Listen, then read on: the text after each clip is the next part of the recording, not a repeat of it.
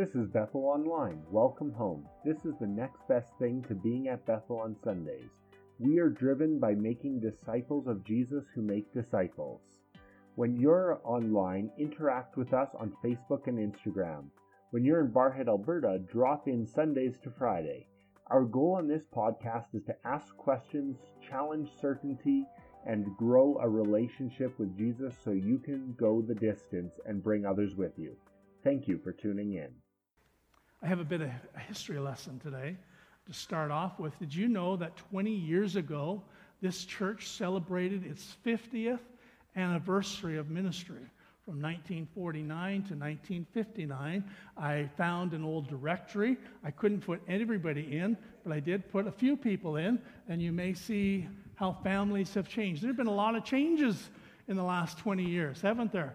And uh, some of you can see yourselves, there's a lot more, but um, uh, 20 years ago, 50 years. So this year, 2019, is our 70th uh, anniversary of uh, church in Bethel here uh, in, in Barrhead. Many people, when asked to describe God in one or two words, will say things like he's holy, or he's loving, or he's kind, or he's caring. In fact, there are many, many, many things that could be said about God in just one or two words. But there's one that's often left out. We often forget about it, and today we're going to start a series of messages that emphasize this one thing God is a promise keeper.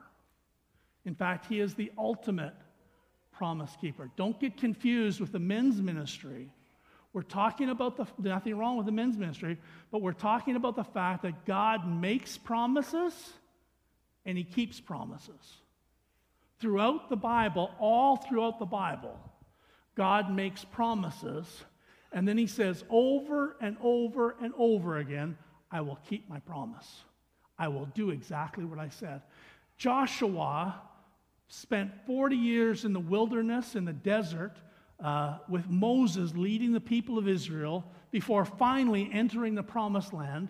And Joshua led the people to take possession of the land. So, probably for 60 years, he has led the people of Israel. And towards the end of his life, Joshua says this Not one of all the Lord's good promises to Israel failed, every one was fulfilled.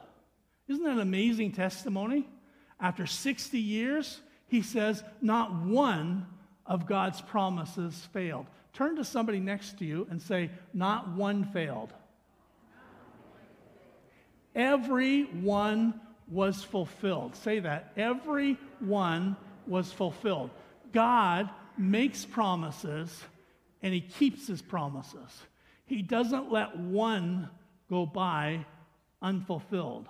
That's an incredible testimony of God's faithfulness. Of course, one of the great songs of the church, the Christian church, is Great is Thy Faithfulness. And we are recognizing today that God is a faithful God. In Psalm 145, uh, the last half of verse 13, the Bible says, The Lord is trustworthy in all he promises and faithful in all he does. Notice the word trustworthy. God is one that you can put your trust in. Because when he says he's going to do something, he does it. He means it. There's no question about it coming to pass. When God says it's going to happen, it will happen. In Romans chapter 4, um, it speaks of Abraham. And you recall that Abraham received promises of God that he was going to be the father of many nations and of, of many people.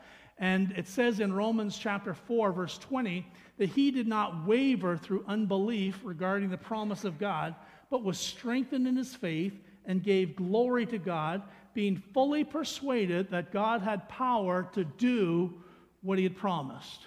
Are you fully persuaded that God has the power to do what he's promised you? That is absolutely fundamental if you're going to receive anything from God, because the Bible says in Hebrews chapter 11 that faith has to do with believing that God exists and that He's a rewarder of those who diligently seek Him. The scripture says that God is completely able and he has the power to do what he promised to do. In Matthew chapter 5, verses 18, uh, pardon me, verses 5 to 13, we read a story where Jesus describes a man's faith as the greatest faith in all of Israel. That's pretty big faith, don't you think? the greatest faith in all of Israel. So I'm going to ask you to read God's word with me today. In fact, I'm going to ask you, I know you've been sitting for a few minutes, why don't you stand with me in honor for the word of God and read along with me? I'm going to read the light verses, you're going to read the bold or the dark verses. So let's read the word of God together. This is from Matthew chapter 8. When Jesus had entered Capernaum, a centurion came to him asking for help.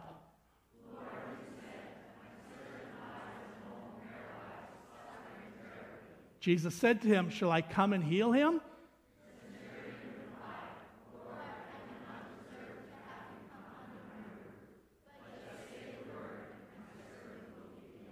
For I myself am a man under authority with soldiers under me. I tell this one, go, and he goes, and that one, come, and he comes. I say to my servant, do this, and he does it.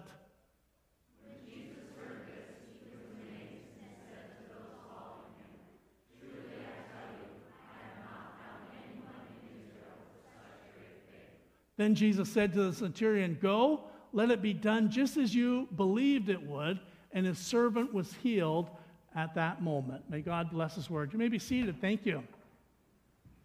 What is it that makes this man's faith so great? What is it that Jesus says, this faith, this man's faith, is greater than I've seen in anyone in all of Israel? That's pretty powerful stuff. What is it that makes his faith so great?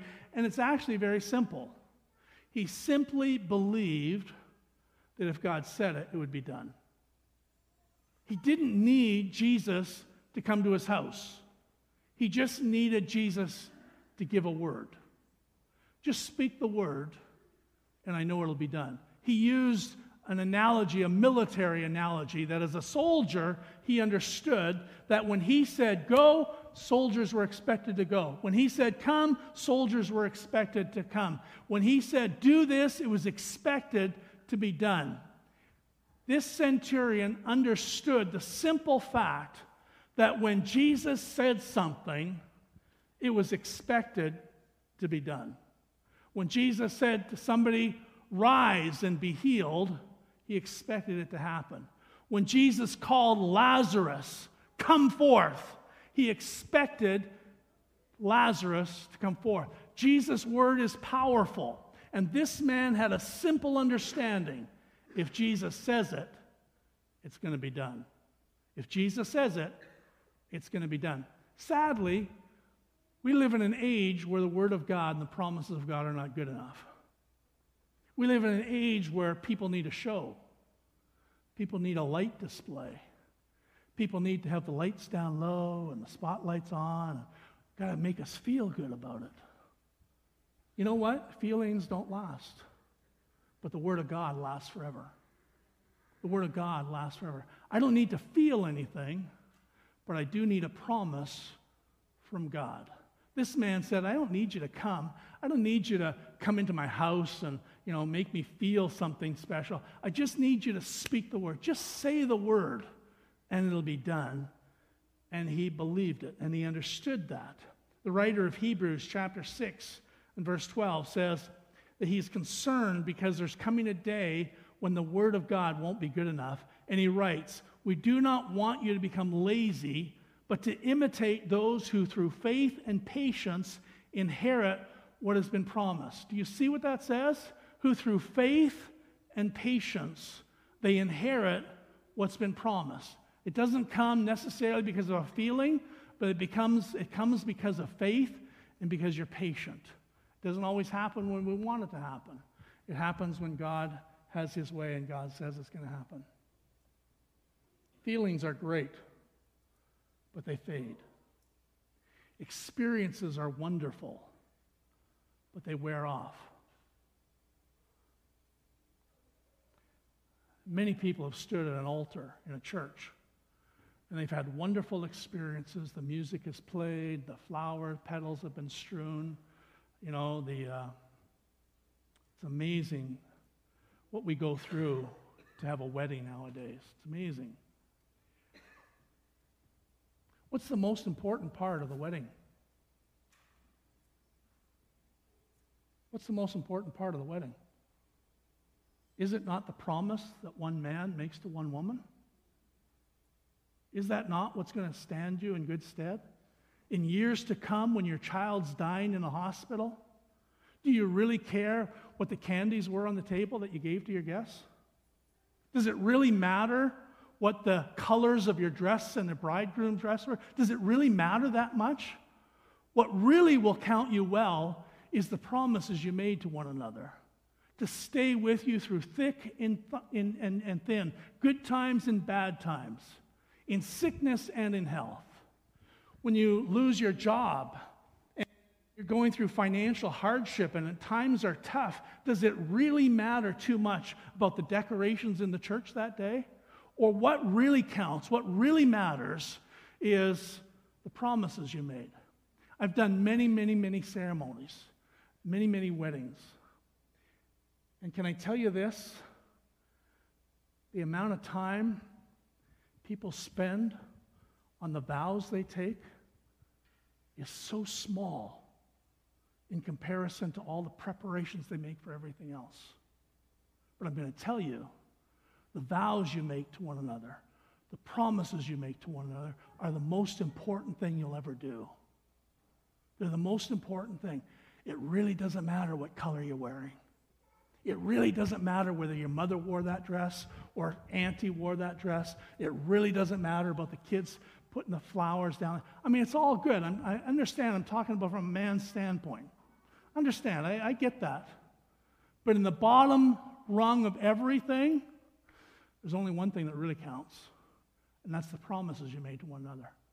Because re- literally, who cares when you're standing before a judge? The judge doesn't ask you, what kind of flowers did you have at your wedding?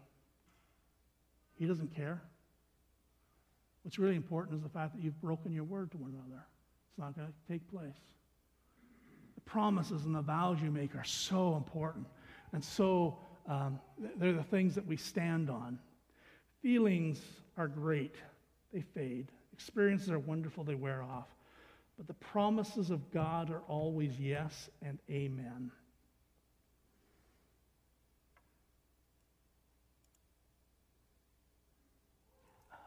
I've uh, been a pastor a long time, and I recognize that we're in an age where people now often will um, determine what they get out of church by how it made them feel.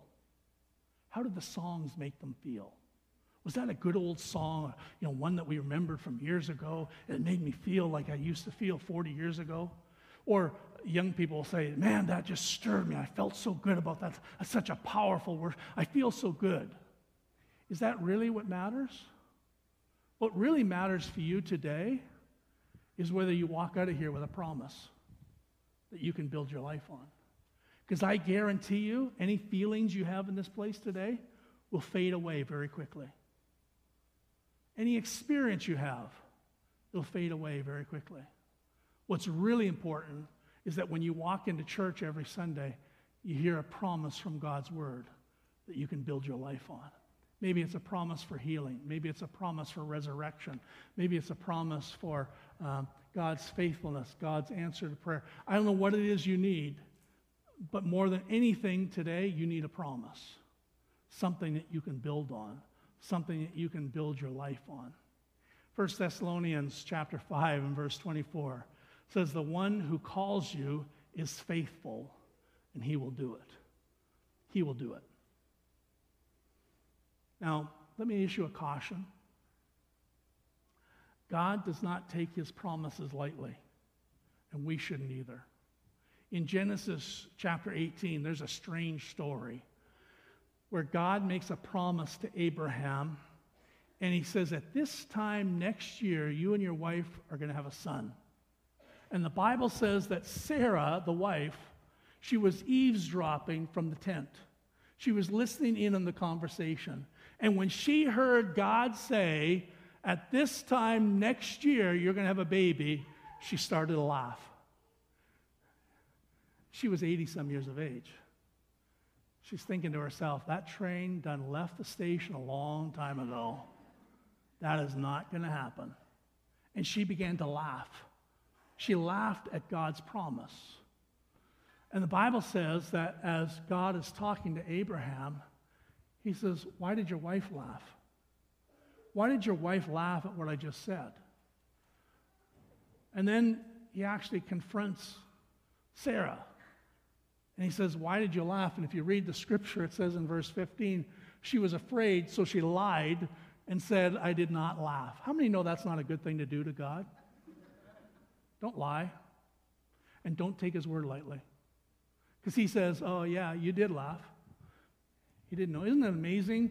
Um, Canada's gone through some amazing things in the last little while, and I don't want to reveal my political views, but isn't it amazing that a lady has some conversations with people in her government and, uh, and they don't like what she says, and she says, This is what people said. And, no, we didn't say that. We didn't say that. And they begin to slander the person who said they said it. And then all of a sudden she says, Oh, but I got a recording. Oh, you got a recording? And all of a sudden, all the stuff goes down. And then she, they're mad at her because she made a recording. Listen, God's got a recording of us too. Make no mistake about it. You take lightly God's promises, God knows about it. You're not getting away with this. He's not going to forget it. Don't take lightly the promises of God. God's promises are yes and amen always. And so, starting today and running through the next couple of weeks, uh, I want to encourage you to build your life on the promises of God. We're going to start a series of messages that says standing on the promises of God.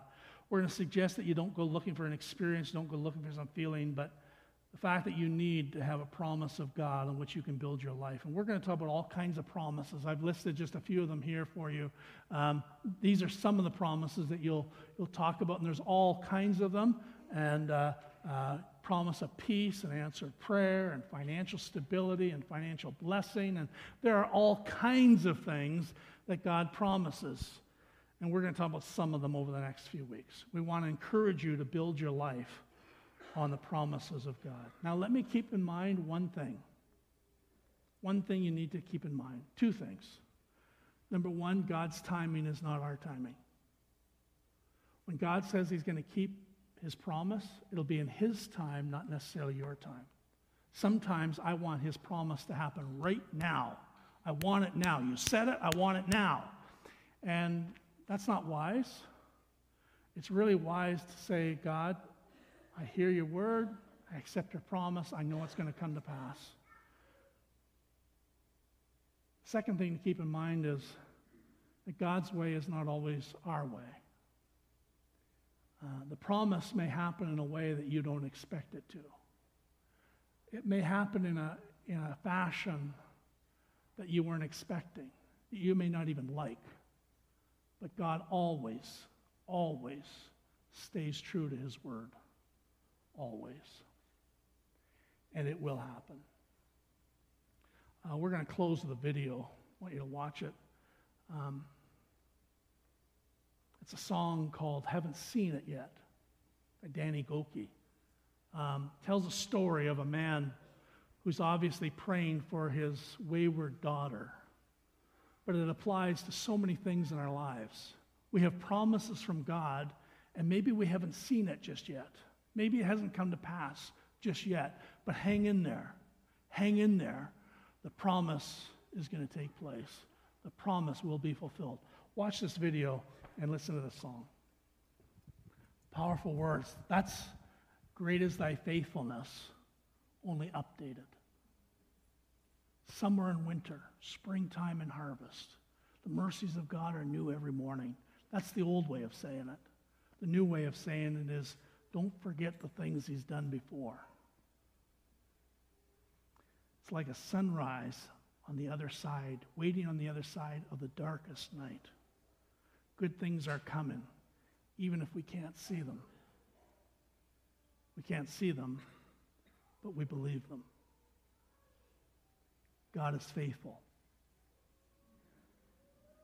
He's always faithful. Always. Even in the darkest of night, when you can't see anything, God's promise is yes and amen. It's coming. Whether it's for healing, whether it's a spiritual thing you're seeking for, whether it's uh, something at work, something in your family, um, God's promises are yes and amen. And I recognize, I recognize clearly that there are people here today that in the last year or so you've lost loved ones and you wonder about the promises of God. God did promise that you will see them again. God promised that there will be a great reunion and that the dead in Christ are not going to precede those who've gone on before. They're, they, you're going you're gonna see them. We will not precede them. They are going to come back first, and there will be a meeting in the air. And so shall we ever be with the Lord. That's a promise that God says he will keep. Would you stand with me as we close this service in prayer? The scripture says in Hebrews chapter 10 and verse 23 let us hold unswervingly to the hope we profess. For he who promised is faithful. He who promised is faithful.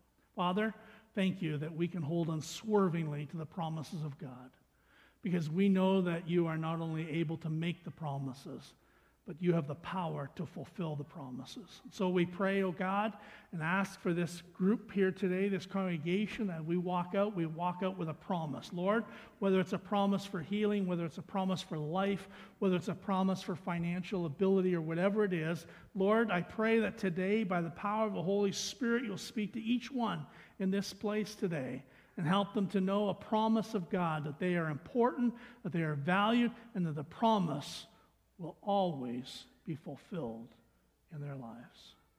Lord, we need a promise today. We need a promise from your word. Make it real in our lives because you are faithful, you who've promised these things. So we ask your blessing today upon your people. Bless our time of fellowship, those who are going to the picnic and those who can't. We pray blessing upon them through the week as they serve you. In Jesus' name we pray. And we all say, Amen. God bless you. Hold on to the promise of God.